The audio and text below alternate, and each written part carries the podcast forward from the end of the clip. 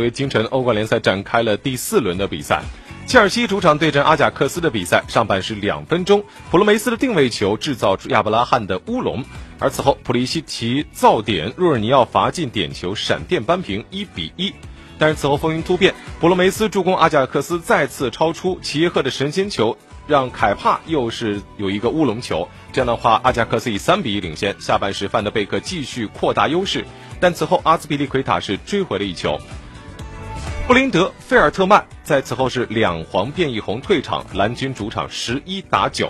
奥多伊制造出点球，若日尼奥也完成了点射的双响。最后时刻，里斯詹姆斯替补上场扳平比分，最终切尔西以四比四战平阿贾克斯。在本小组的另外一场比赛当中，巴伦西亚是以四比一战胜了里尔。这样的话，本轮战罢，切尔西、阿贾克斯和巴伦西亚同积七分。